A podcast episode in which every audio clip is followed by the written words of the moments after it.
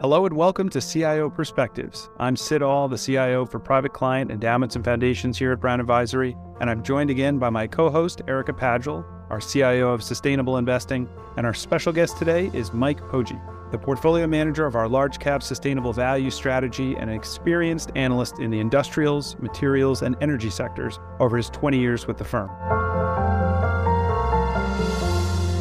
The past several years have brought about massive disruption, and each of the past three years we've written our investment outlook only to have the world upended by a major event. Three years ago it was COVID, last year it was the war in Ukraine, and this year we released our outlook just before the banking crisis that took down Silicon Valley Bank and Credit Suisse. The good news is that the recent crisis, which we'll dive into in greater detail, hasn't changed our overall outlook much. It's mostly added to our conviction that today's market presents a wide range of potential outcomes and warrants some conservatism. There will be winners and losers in the banking sector, but overall, we expect fewer loans, higher credit standards, and a dampening effect on growth. We're also not sure we've heard the last of the banks and their struggles, as souring commercial real estate loan exposure may be the next issue some of them face, in addition to the outflow of deposits that we've been seeing. Inflation may come down faster as a result of this, but many components like wages and housing remain stubbornly high. Stock market valuations have risen this year to 19 times forward earnings, and they remain less attractive relative to the yields we're seeing in the bond markets. So we're being compensated well to be a bit defensive. If I'd known this year that we'd have a banking crisis affecting two of the largest banks in the US and Europe, that central banks would still be hiking rates despite that, and that leading economic indicators would be pointing to a recession in the US and Europe, I would likely not have predicted the stock markets would be up 6 to 8% globally. This is yet another reminder that timing markets is nearly impossible. And what is important is time in the market, the compounding effect of being invested in high quality companies over time. We'll allow ourselves to shift portfolios based on the values we're seeing in different securities and markets, but we resist the urge to go to cash or deviate too far from the long term plan.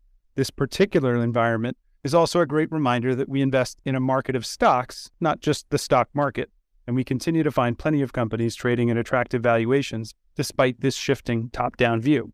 The strength in the stock markets this year suggests that investors are more concerned with the level of interest rates than with the fundamental strength of the economy and earnings. With projected weakness in the economy comes the hope of cooling inflation and more dovish central banks, and that's driven stock market multiples higher, particularly, once again, the largest growth stocks in the world. Google, Microsoft, and Apple are all up 15 to 30% this year, and Meta and Nvidia are up 75 to 100%. It feels like a flashback to 2021. Rates are falling, PE multiples are rising, but interest rates aren't the only driver. Many tech companies are benefiting from self help in the form of cost cutting to drive improving bottom lines, as well as excitement over the developments in artificial intelligence.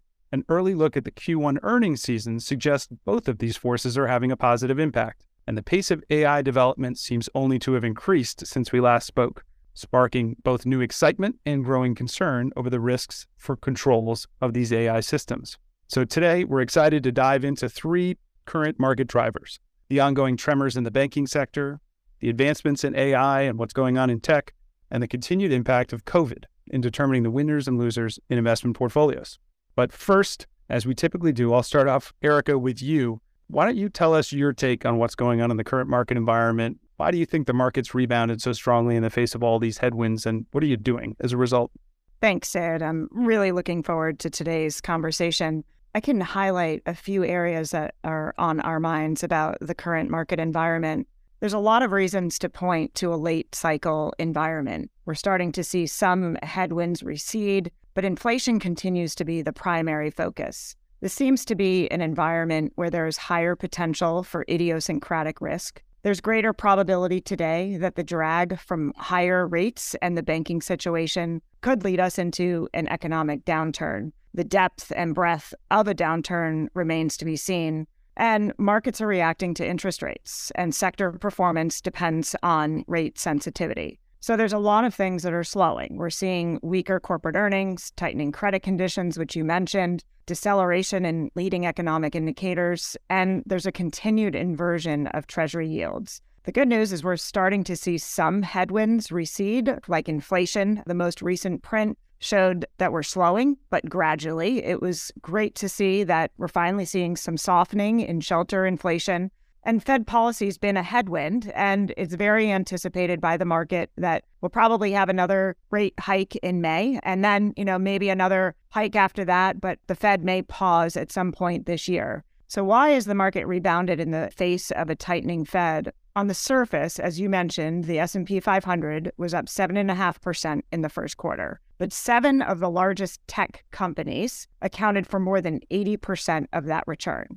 And again, roughly a third of the S&P 500 companies outperformed the index in the first quarter. Big tech has been seen as a safe haven, and I know we'll talk with Mike about this in a few minutes. You know, investors have really recalculated the potential value of growth companies in a future low rate environment. But there's still a lot of unknowns about what scenario plays out over the next six to 12 months. And in many ways, we're at this intersection of earnings growth and the Fed cycle. So, what are we doing in portfolios? You talked a little bit about this. We're focused on rebalancing here given the equity markets move. We're getting closer to target weights in our operating buckets, focused on cash and core fixed income, but we're still remaining defensive. We're underweight credit. We still have an allocation to treasuries. And we're mindful of not taking a lot of additional risk in the face of the debt ceiling as well as potentially liquidity issues later this year. It's a good time to have a little bit of dry powder. Yeah, it's kind of remarkable if you think about some of those trends. I mean, it will have to be a very different cycle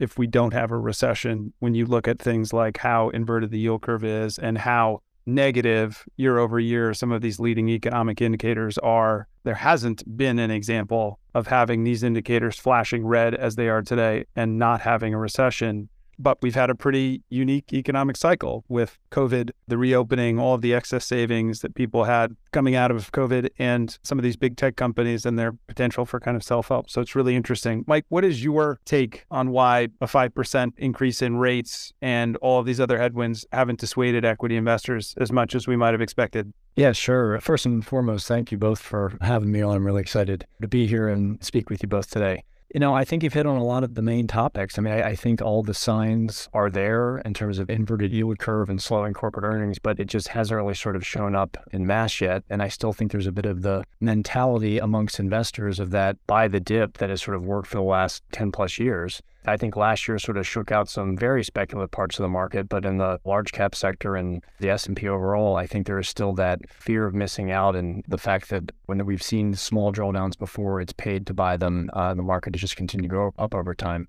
And I think to this point, again, you know, numbers overall have been slightly better than expected. I think up until at least the recent events within the banking sector you know, earnings have been for the most part okay. And I think part of that is management teams have done a good job in terms of giving guidance. You know, you alluded to the rise in rates, and that is flowing through the market currently, but is not all showing up at this point, at least the severity of it. We're seeing in parts of housing, we're seeing in parts of commercial real estate, we're starting to see companies lower guidance on higher interest expense, but it's not having the severity of an impact that maybe we're seeing this point. But it is continuing to flow through. And again, if things continue to be slightly better than expected going forward, it just means we'll be living in a higher cost of capital environment on a go forward basis. I think it's also interesting to sort of point out that while, yes, overall the market is up mid single digits year to date, you talked about the dominance of a few companies overall that are driving that. If you look at just in the first quarter in the value space and the Russell 1000 value, the market was up a percent. But the spread between the best performing sector and the worst performing sector, the best being communication services and the worst being financials, was over 25%, which in the large cap space in a three month period, that is a very wide spread. So there are some rumblings going on underneath the surface. Yeah, it's interesting. You mentioned the kind of buy the dip mentality. You know, we've been talking for so long about this being perhaps a different cycle, right? We've become so accustomed to weakness being responded to by the Fed with lowering interest rates and obviously quantitative easing and other more extreme measures some people seem to have taken some of the actions in the banking sector, the lending facility to help banks as they're seeing deposit outflows as a sign of more of what we've seen in the past, you know, an easing of financial conditions, injecting liquidity into the system. I do wonder how much of that is being factored in by people when they're thinking about investing in this market. But I think your points about the dispersion underneath the surface are really interesting ones. But I know we wanted to hit on three big topics today, the first of which is banking I know this is a sector that you look at closely, certainly all value investors look at closely. What do you make of the SVB situation? And we've got a newer situation, what's going on in First Republic. But how does this impact your outlook for banks, but also some of the more cyclical companies with exposure to those other areas you noted? Yeah, it's a great question. Certainly the topic du jour the last couple of weeks. And while things seem to have calmed down a little bit, they are still very much a fluid situation given the dynamics that are going on. It is still sort of a moving target, if you will, but I would say, you know, thus far, the winners are obviously the biggest banks. It's sort of ironic that over the last 10 plus years since the GFC, the global systematically important banks, the GSIBs, have been somewhat penalized by investors because the increased regulation, et cetera. But, you know, in today's world, when there's a concern over the safety of deposits and capital levels at regional and small banks, the flight tends to be to the big banks because depositors, at the end of the day, know they're heavily regulated and backstopped, and they've been the winners thus far. It's unique also in the fact that we think about historical banking crises, those have usually been credit driven events. Here has really been a crisis of liquidity and concerns around the securities in the books of banks' balance sheets, which is not something we've really dealt with in the past. You know, I think thankfully to this point, the market seems to be moving away from deposit flows after we've seen sort of first quarter results for the majority of the banking sector, large and small. I think deposit flows were better than expected. And really the focus now is on the cost of funding or what you know these banks are paying their depositors. You know, you alluded to commercial real estate. That's a big point of concern in terms of commercial real estate exposure on balance sheets. And then the longer duration concern is the potential or really the likelihood of increased regulation for the banks going forward. Again, really at the regional and small bank level.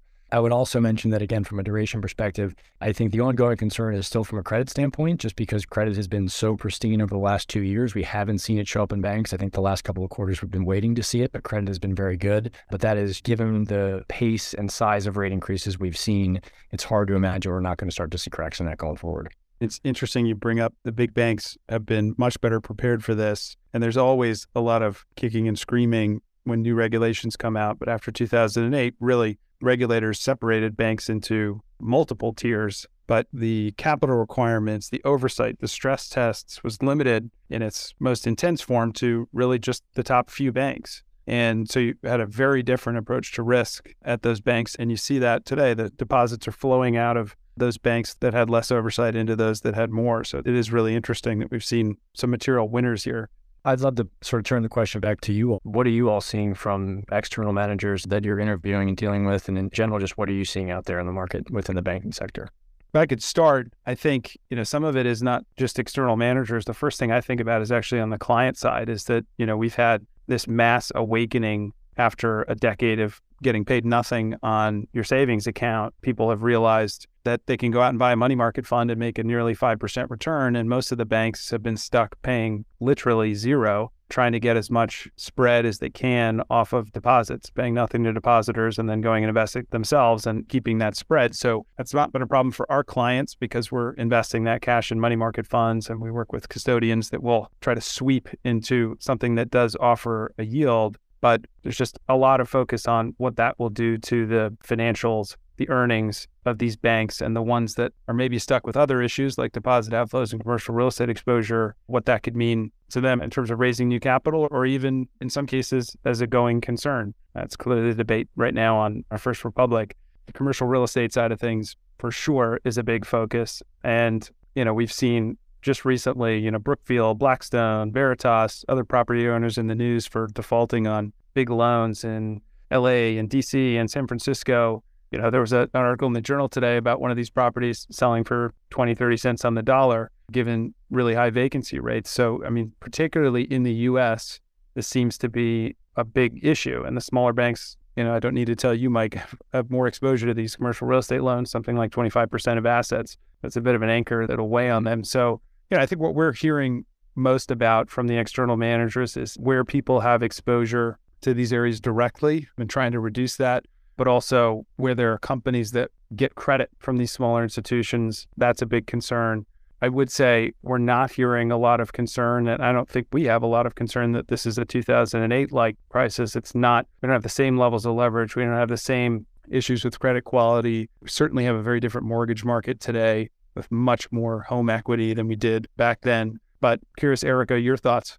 Yeah, I mean, so far it seems to be contained or idiosyncratic rather than systemic. But, you know, we're watching the small and regional banks closely, particularly this earnings season? And then how does the banking situation relate to the macro and Fed? You know, there's still a lot of unanswered questions about the Fed's path to target inflation. That old adage is that the Fed will hike until something breaks. And you could interpret this banking situation really as that breaking point. So the Fed's willingness to tighten policy from here, it could have narrowed given these recent developments. And Sid, you touched on First Republic and just a little bit of renewed focus on deposit outflows and loan portfolios. The biggest thing that we're focused on right now is, Mike, what you mentioned is commercial real estate and office space. Sid, you talked a little bit about that we're starting to see the impact of the lack of office workers and low occupancy in office real estate. We're starting to see some of those sales of these spaces at a significant decline in value.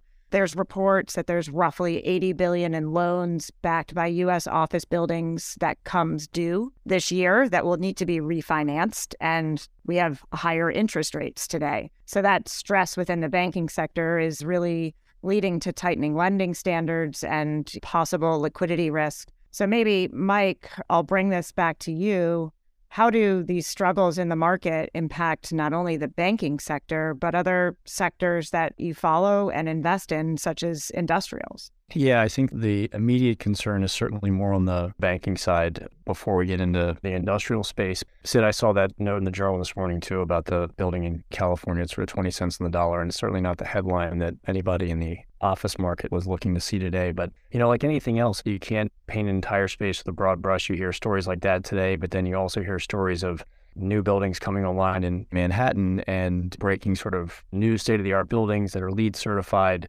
trophy office space that are seeing rents 30 to 40% above what they were pre pandemic. So there is a bit of a divergence, but clearly the low end of the market is weighing on things. There's a ton of sublease space available as well. CBRE put out a, a report just this week that the amount of sublease space in the market today is double what it was at the beginning of January 2020. So there is a lot of supply to be absorbed, and there clearly we're going to have more headlines like the ones we had today. So as it relates to the banks, the initial screens everybody was running when Silicon Valley went down was sort of screening banks on percentage of uninsured deposits. And I feel like the topic of the day is running screens on CRE exposure. You know, I think like anything else, not all banks are created equally. It's been interesting to see this earnings season. A lot of banks are trying to get ahead of these things. We've seen banks actually add slides to their quarterly earnings decks and slides that are dedicated to not only their deposit base and some you know more granularity on that, but breaking down their commercial real estate exposure by vertical, by geography, their loan to value, and their maturity schedules. I think a lot of banks are being really straightforward in trying to give investors more information in terms of what their exposures look like, what their deposit base looks like, because they're trying to separate themselves from the Silicon Valleys and signatures of the world. You know, I think it's one of the reasons why we really like Bank of America. It's one of the largest holdings that are within financials for us. You know, the two big concerns on deposit quality and commercial real estate B of A's scale and diversity of business lines is a real asset in this market. I mean, they have $1.9 trillion of deposits. You know, they're not only well diversified across consumer, small, medium business, commercial, and their wealth management business, but you know, over two thirds of the relationships within each of those segments have been in existence for over a decade you know, this is as sticky of a, of a deposit base that's, you know, it's out there and it's really sort of shown in the last couple of weeks and quarters. You know, and it's that sticky deposit base coupled with their leading digital platform that makes it really a significant asset for the bank and the franchise. As it relates to commercial real estate, again, given the size of Bank of America's balance sheet, all of commercial real estate is only 7% of the loans in their loan book, and offices is only 25% of that. So only a percent and a half of the total loan book.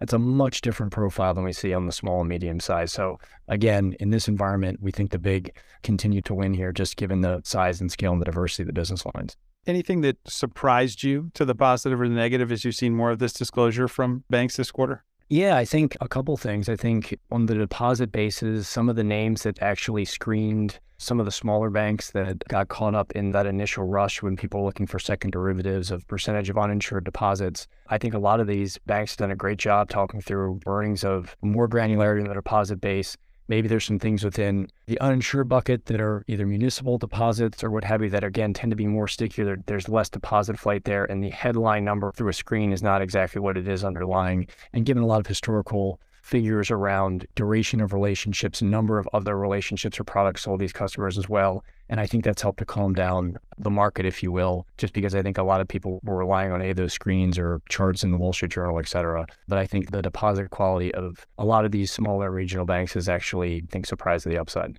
It's interesting. Maybe outside of the banking sector, you know, there's some obvious areas, whether it's housing stocks or could be industrial companies that are linked to housing starts or to office? Are there other areas that you've been particularly focused on, either as areas to avoid or areas where the market's overreacted already and could be interesting to take a look at? Yeah, yeah, certainly all things construction are tied to rates and have certainly been on our mind in the value space. I mean, the overall building product space is a large part of industrials and certainly within the value side as well. And it's been interesting. You know, we certainly saw the brunt of it in the back half of last year on the initial spike in interest in interest rates and and mortgages, and just I think the sticker shock of 18 months ago, two years ago, people saw sub three percent mortgage rates, and then all of a sudden you're seeing seven handles, and I think the sticker shock of that certainly slowed things down. The market is still down, definitely, but it has been interesting to see there is still the pent up underlying demand under the surface. And I think the structural supply issue that we were dealing with before this, in terms of being underbuilt within homes over the last 15 plus years, that still needs to be resolved. And it's interesting that this is happening at a time when millennials are sort of getting into peak home buying age. And so there is a lot of pent up demand under the surface on the housing side. I think it'll still be choppy, but it's interesting from the peak of seven and you start to see six and a half, six mortgage rates, you're starting to see the demand pick up and houses are certainly starting to move. I think as it relates to non res, I've certainly been surprised at the strength and the duration of this cycle. You know, names within HVAC or commercial HVAC, other building products areas, it has been very strong. And I think there's a couple uh, factors at play. One, just coming out of COVID, we sort of had pent up demand, big backlogs that people are working through. Two, I think it sort of lost some people that we had a bit of an industrial recession from 2016 to 2018. And, you know, as we, while backlogs are being worked off now, we are staring at some pretty big federal stimulus in terms of the Inflation Reduction Act, the CHIPS Act, et cetera, which is going to require a lot of industrial demand, a lot of construction, and a lot of demand for these products. And thus far, while there's been concerns on that cycle, thus far through earnings, we're not seeing those cracks yet.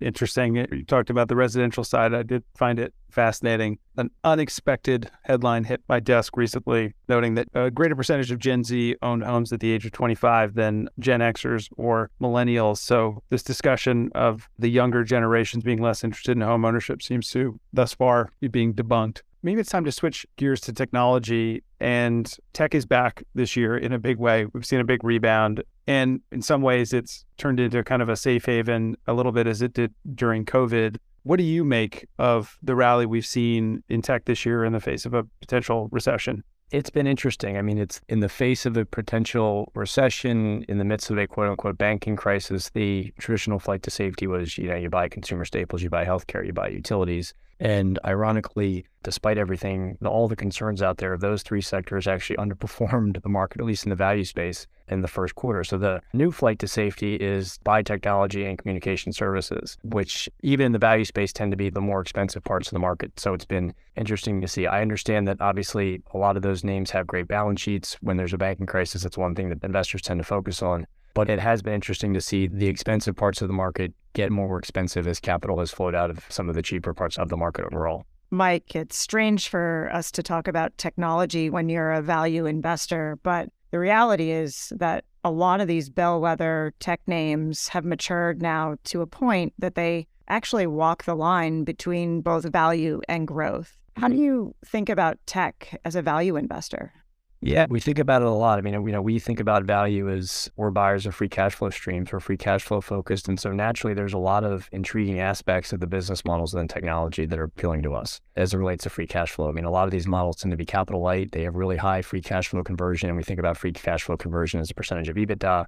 And it's a sector that, for the most part, you know, historically has really avoided a lot of leverage. So you know, those are three real positive aspects that fit our philosophy. You know, on the negative side, because of how ingrained tech is in our lives and really how well the sector has done the last 10, 15 years, it's also an area that is constantly attracting competition, you know, especially in a low cost of capital world or free money world. When you have competition that's getting funded without a concern for profit, but sort of a market share at all cost dynamic, that gives us some concerns. I mean, it does bring into question the pricing power of the underlying businesses and the sustainability of the cash flows on a go forward basis when there's that constant competitions. I think tech overall is one of the more expensive areas of the market. It's done well. A lot of these businesses generate good cash flow, especially on the large cap side. For the most part, the free cash flow yields remain fairly low. I think it's interesting after last year's tech drawdown, many names within the large cap tech space that had previously been growth names have migrated into the value indices.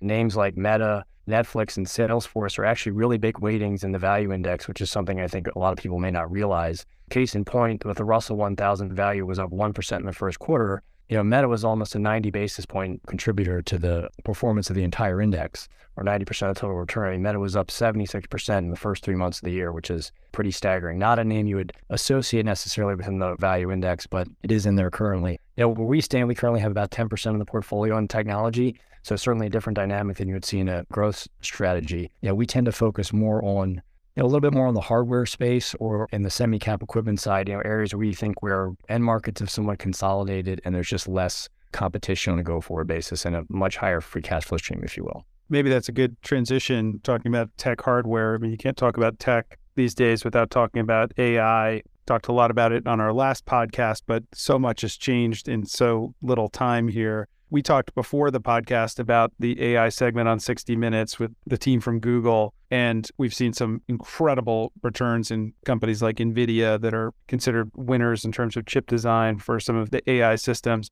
What is your perspective on what's going on in this kind of AI gold rush? Yeah, it's interesting, and it's certainly something that was hadn't really focused on, you know, before, but it's certainly gotten most of the attention of the market certainly in the last couple of weeks. I did see the 60 minute segment. I would say it was sort of, you know, both exciting and terrifying at the same time. As it relates to our portfolio, we do own Google in the portfolio, not necessarily because of its AI capability, something we're focusing on, you know, more on a go-forward basis. But Google's one of those names that, again, in that we talk about that flight to safety dynamic. When I started at Brown Advisor 20 years ago, one of the first sectors I covered was consumer staples, so the Pepsis, P&Gs, Hershey's of the world. And it's interesting if I look at the valuation of those companies versus uh, Google today, and there's a pretty big disconnect. The Pepsi and P&G may trade closer to 18 times EBITDA.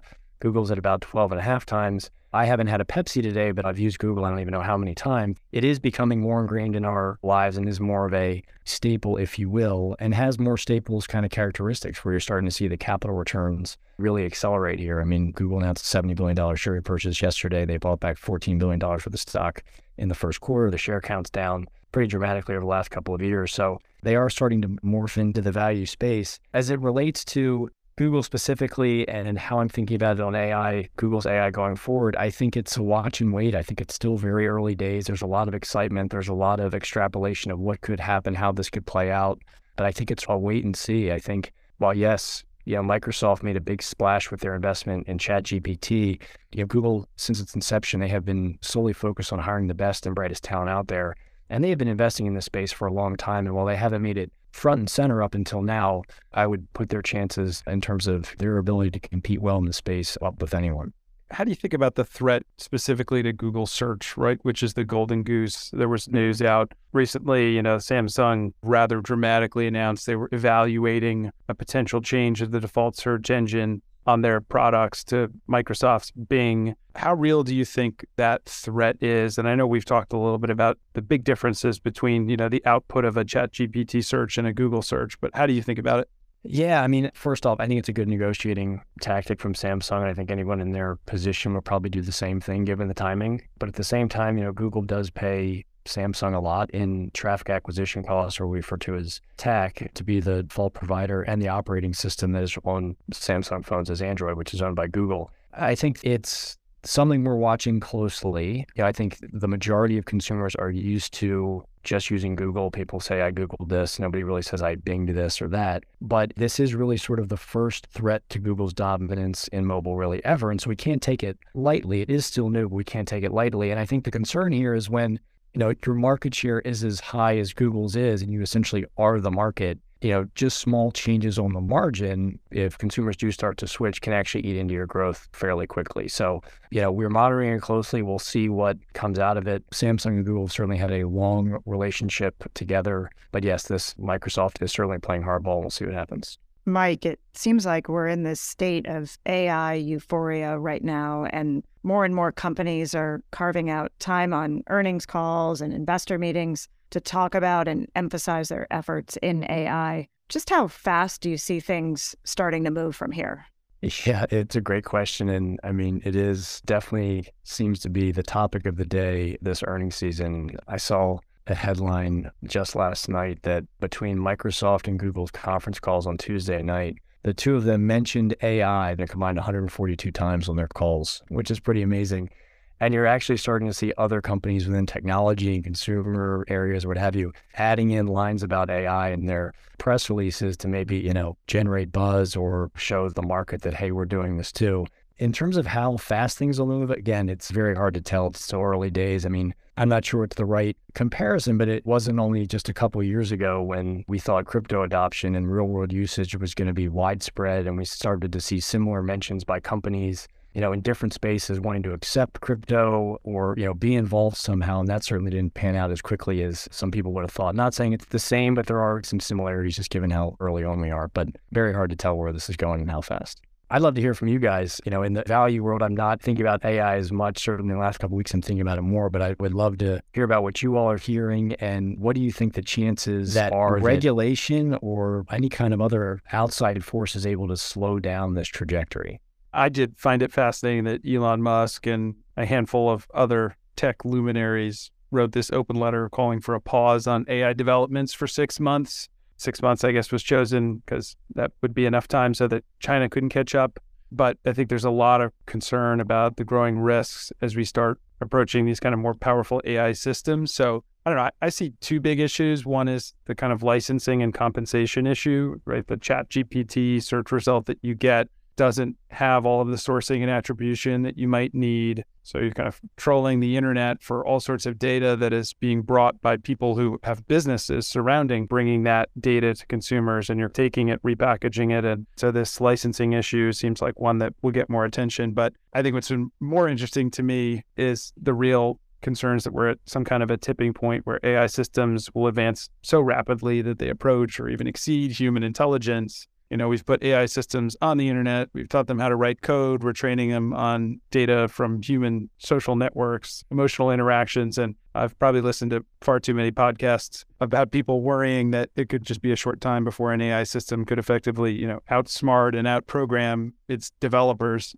And so I've definitely heard of a growing call for investing more in the controls of these systems as we've been investing in powering them up. And right now we've been investing a lot more in getting them moving more quickly. And they're advancing, I think, at a speed that their creators did not expect. It does seem to me like this disaster scenario seems further away as it's both development in hardware and chips and increased computing power that still seems a ways off, but it's an area where I'm spending a lot of time thinking about it. I did note that the EU has been working on legislation since 2020 called the AI Act, which would it's still very much being drafted and being considered as to you know how do you get human oversight to ensure transparency and fairness and controls? I do feel like if history is any guide though regulations in tech are typically years if not decades behind the development. We see this with what happened with microsoft decades ago what's happening with google now I do find it a little hard to believe that regulators will be able to kind of keep up since AI development seems to be moving much faster than what we've seen in software development or search development. But I don't know, Erika, what are your thoughts? Yeah, Sid, I don't have much to add to your thoughts. What's so fascinating is just the rapid pace that companies are adding dedicated resources to AI and AI tools. But probably the first areas for regulation that will emerge are going to be in privacy and employment, exactly what you just mentioned. And there's a few states out there in the US that are very focused on legislation around general data privacy. And, you know, the hope from those states is they'll have some sort of legislation go into effect over the next couple of years. But more regulation is probably coming, just given the fact that AI is moving at such a rapid pace right now.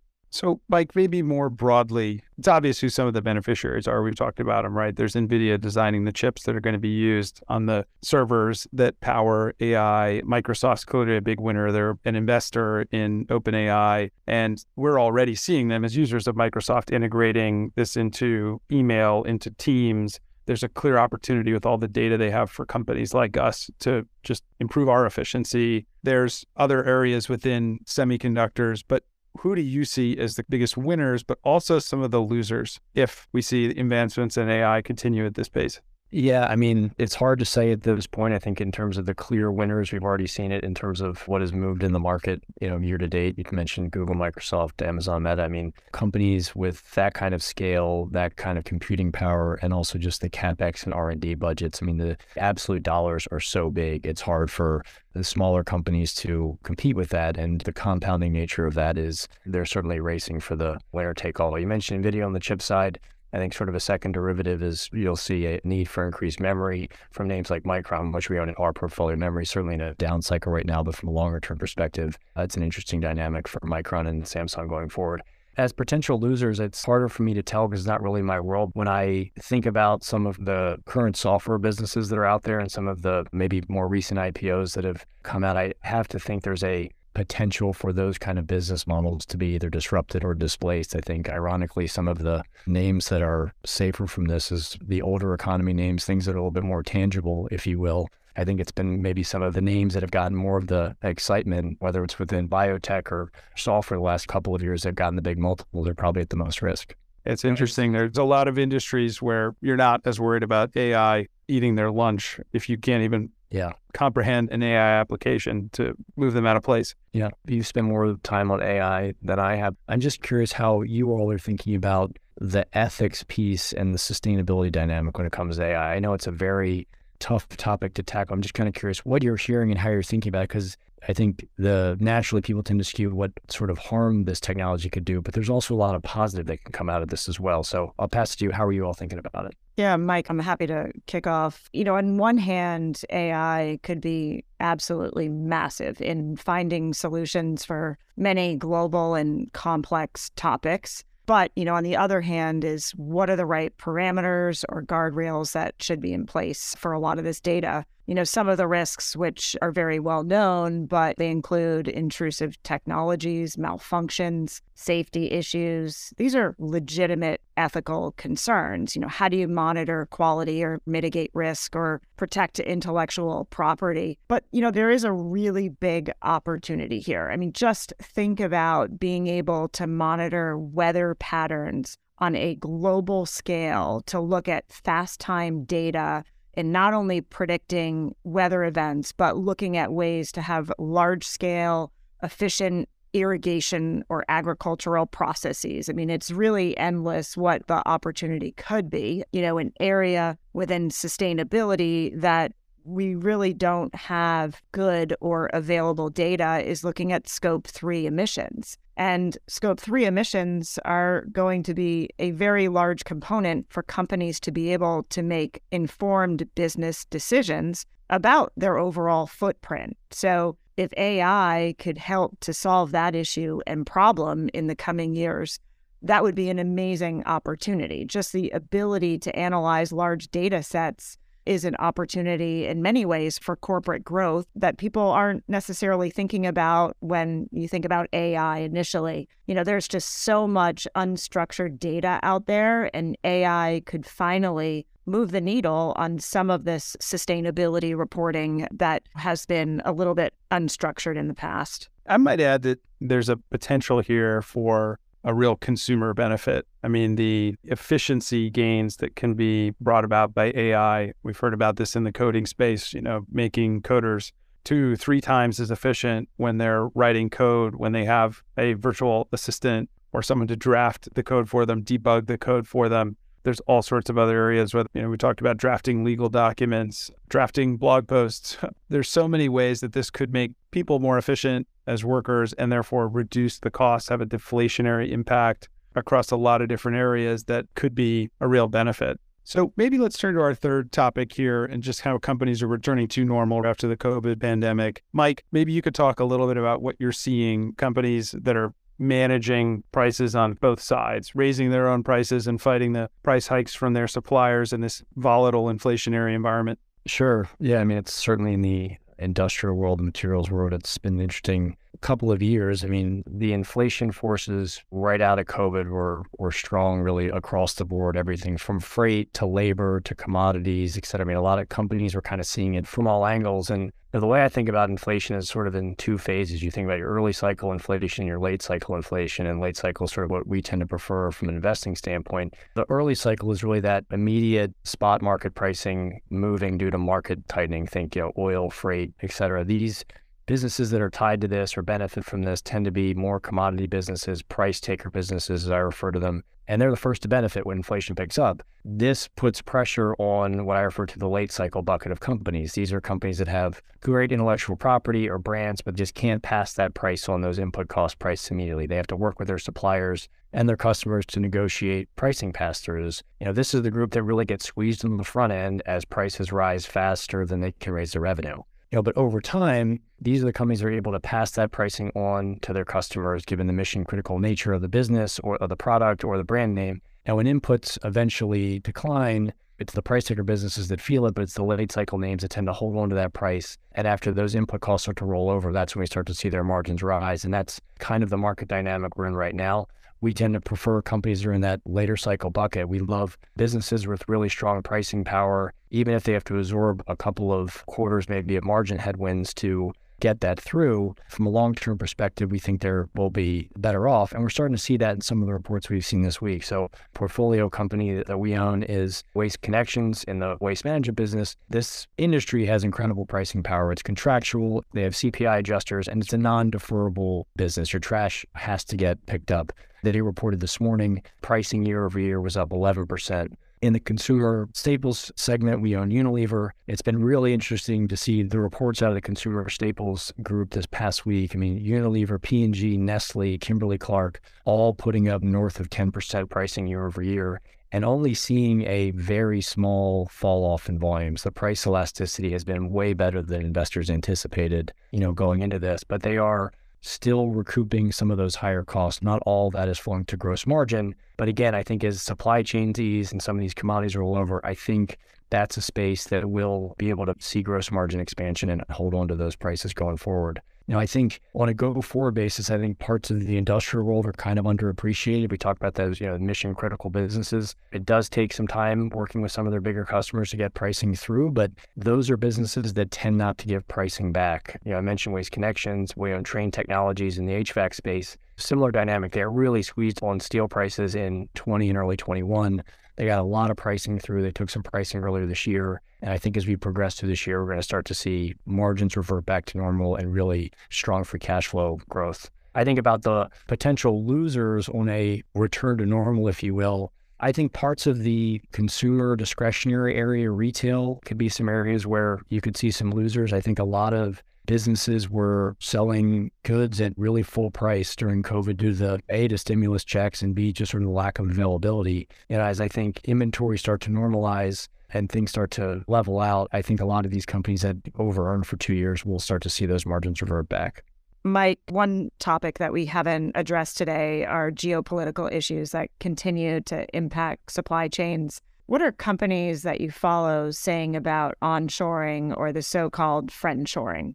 Yeah, it's been certainly hearing more of that over the, really since the heart of COVID. I think people realized during the depths of COVID, maybe too many goods were coming from overseas, and we've seen that pendulum swing back. And you're still seeing the build out today. I think more and more companies want to have security of supply here for certain parts. You've also seen we have some companies that actually in the manufacturing space decided to just manufacture the parts themselves. They dedicated some of their floor to build it themselves because of the lead times. And I think that is really a big part of what's been driving this strong industrial cycle, if you will. I mean, some of the earnings reports just out this week from everything from Caterpillar to Honeywell, Pentair, numbers have been pretty good. And it's, like I said before, I think it's a combination of we had a bit of an industrial recession right before COVID we have this demand for reshoring, and it's not just in traditional manufacturing. You're seeing huge demand and onshoring within pharmaceuticals. I mean, everything that sells into the build out of pharmaceutical capacity, Trane fits into that.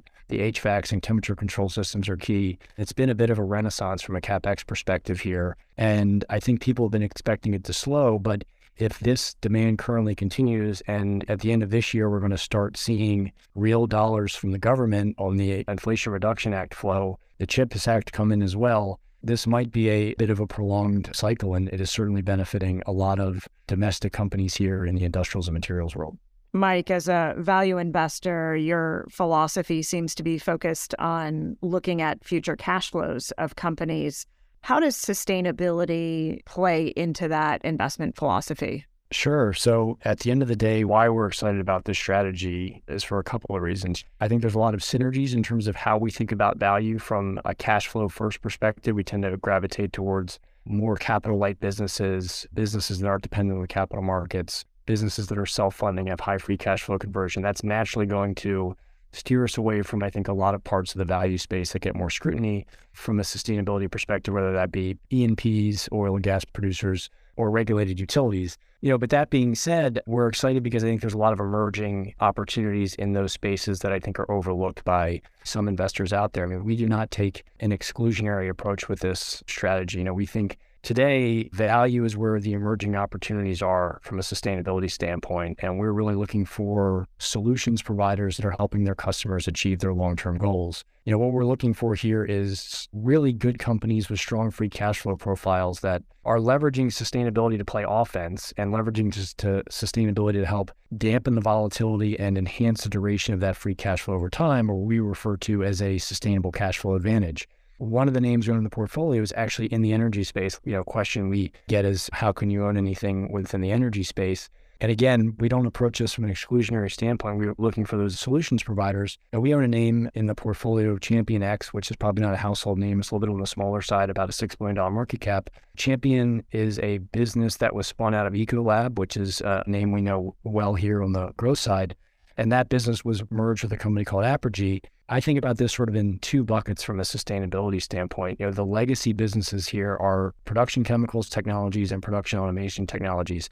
At the heart of it, both of these products help extend the life and maximize the efficiency of existing wells over time, which essentially lowers the need to drill new wells. We're just getting more oil and gas out of each existing well. The chemical side is really crucial in terms of separating the oil from other solids that come out and from the water that comes out of the well. I think it's maybe lost on people that as wells mature over time, the water content only increases. And it's Champion's products that help treat, filter, and more importantly, recycle that water over time. And you see in areas within like the Permian or what have you, where you're trucking water in, having these products that help keep water at the source are hugely critical from a sustainability standpoint.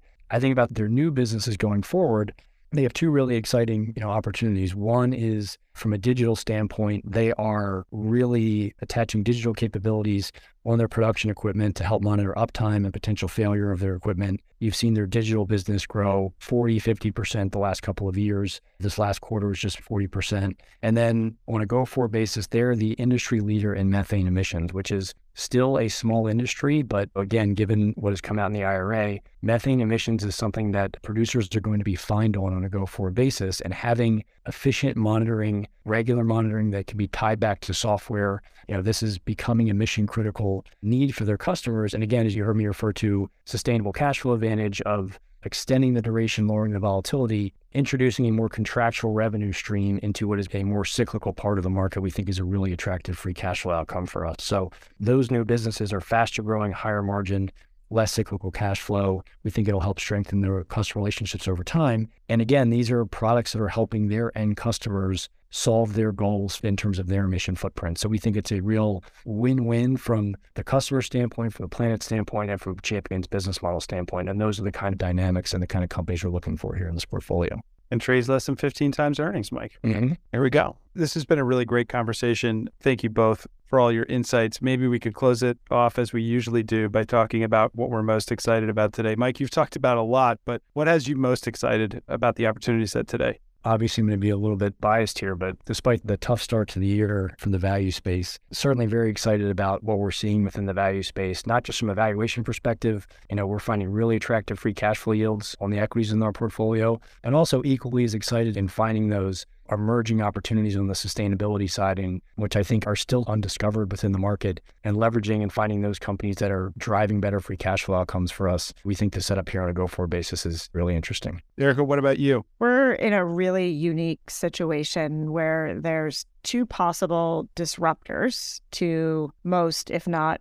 all industries and a lot of geographies over the next five to 10 years. So, the first being energy transition or energy infrastructure, and the second being AI. So, we're spending a lot of time looking at ways to invest in both. And then today, you know, the risk reward in equity markets is not particularly good at this moment, just given the probability of an economic downturn. And, you know, valuations are probably not incorporating that economic downturn. But, you know, from a valuation standpoint, we'd rather play defense in a recessionary environment. We're allocating to core fixed income. Over the past few months, we've added to global equities. And, you know, we've been maintaining our US small cap positions, which tend to lean a little bit more growth in that asset class. But the banking situation is one that we're watching closely, in particular, the impact to regional small banks. And then we are also maintaining our inflation diversifiers, such as infrastructure. Sid, what are you doing? A lot of the same, I would say. You know, when thinking about what's exciting, though, I mean, I love this conversation with you today, Mike, because it's, again, a reminder that it's a market of individual stocks. And despite the kind of overall benchmarks having elevated valuation multiples, this is something I hear about from investors inside and outside of the firm consistently is that there are still some great opportunities to be found. That being said, very top down, more opportunities in fixed income. I've become more and more excited about the opportunities today and the opportunities to come in credit markets. I think we're already seeing credit cycles in certain areas of the economy, commercial real estate, some of the consumer companies that were COVID winners and have now kind of struggled as the economy has reopened. I think commitments in the distressed investing area will be really interesting in the coming years. And I think there's even an argument today that stressed performing credit is offering a competing or even better risk return than broad equities. So you have the potential to increase your returns and actually maybe reduce risk by taking some equity exposure and put it into credit. So you can build a portfolio of senior bonds and loans in the high yield area yielding over 10%. And that compares pretty favorably to long term equity returns with potentially lower risk. So I think the goal there would be to kind of take it slow as credit spreads are not yet as attractive as we'd like them to be to be kind of full sized and something like that. But I think it's another example of where we're being offered up something that's a bit different than we've seen in prior years. So that's got me a bit excited. I think with that, why don't we close out a great conversation? Mike, thank you so much for joining us. And please, everyone, give a follow, give a listen to these podcasts going forward. And you can check out Mike and his quarterly commentaries for large cap sustainable value going forward if you like what you heard from him today.